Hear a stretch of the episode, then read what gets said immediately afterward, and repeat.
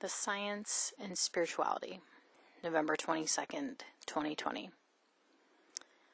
I had a conversation with a friend this weekend and was reminded that believing in materialism is a choice. We in the West take it for granted that materialism is the most scientific, rational way of being, and that conversely, spirituality is unscientific and irrational. But is that really true?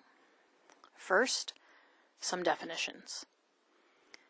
Materialism is the theory or belief that matter is the fundamental substance in nature, and that all things, including mental states and consciousness, are results of material interactions.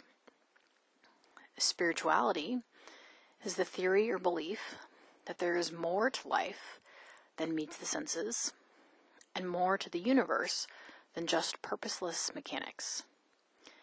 It also involves believing in a higher form of intelligence or consciousness.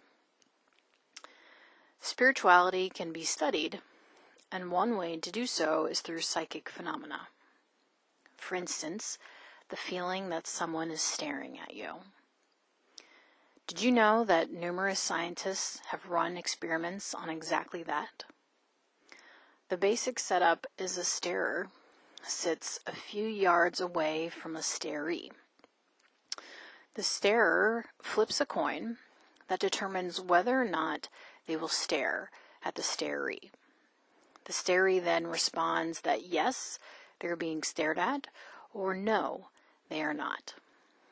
In a total of 33,357 trials, of this experiment, the overall success rate was 54.5%, meaning 54.5% of the time the staree guessed correctly. Left purely to chance, the success rate would have instead been 50%. As you can likely infer from the number of experiments, more than 33,000 of them, the setups have varied. Some people were separated by windows, some were stared at over a one way video circuit, and some had a person sit in a, an electromagnetically sealed chamber. Yet, despite the scientific proof over and over again showing extrasensory perception is real, skeptics say the experiments are flawed or fraudulent. They have no evidence to their claims, but they hold on to their perspective anyway. I ask you, for all 33,357 trials junk science? Why is it so hard to believe psychic phenomena is real? It's only hard to believe if you're a hardcore materialist, because in that worldview, psychic phenomena cannot exist. People are welcome to believe what they want.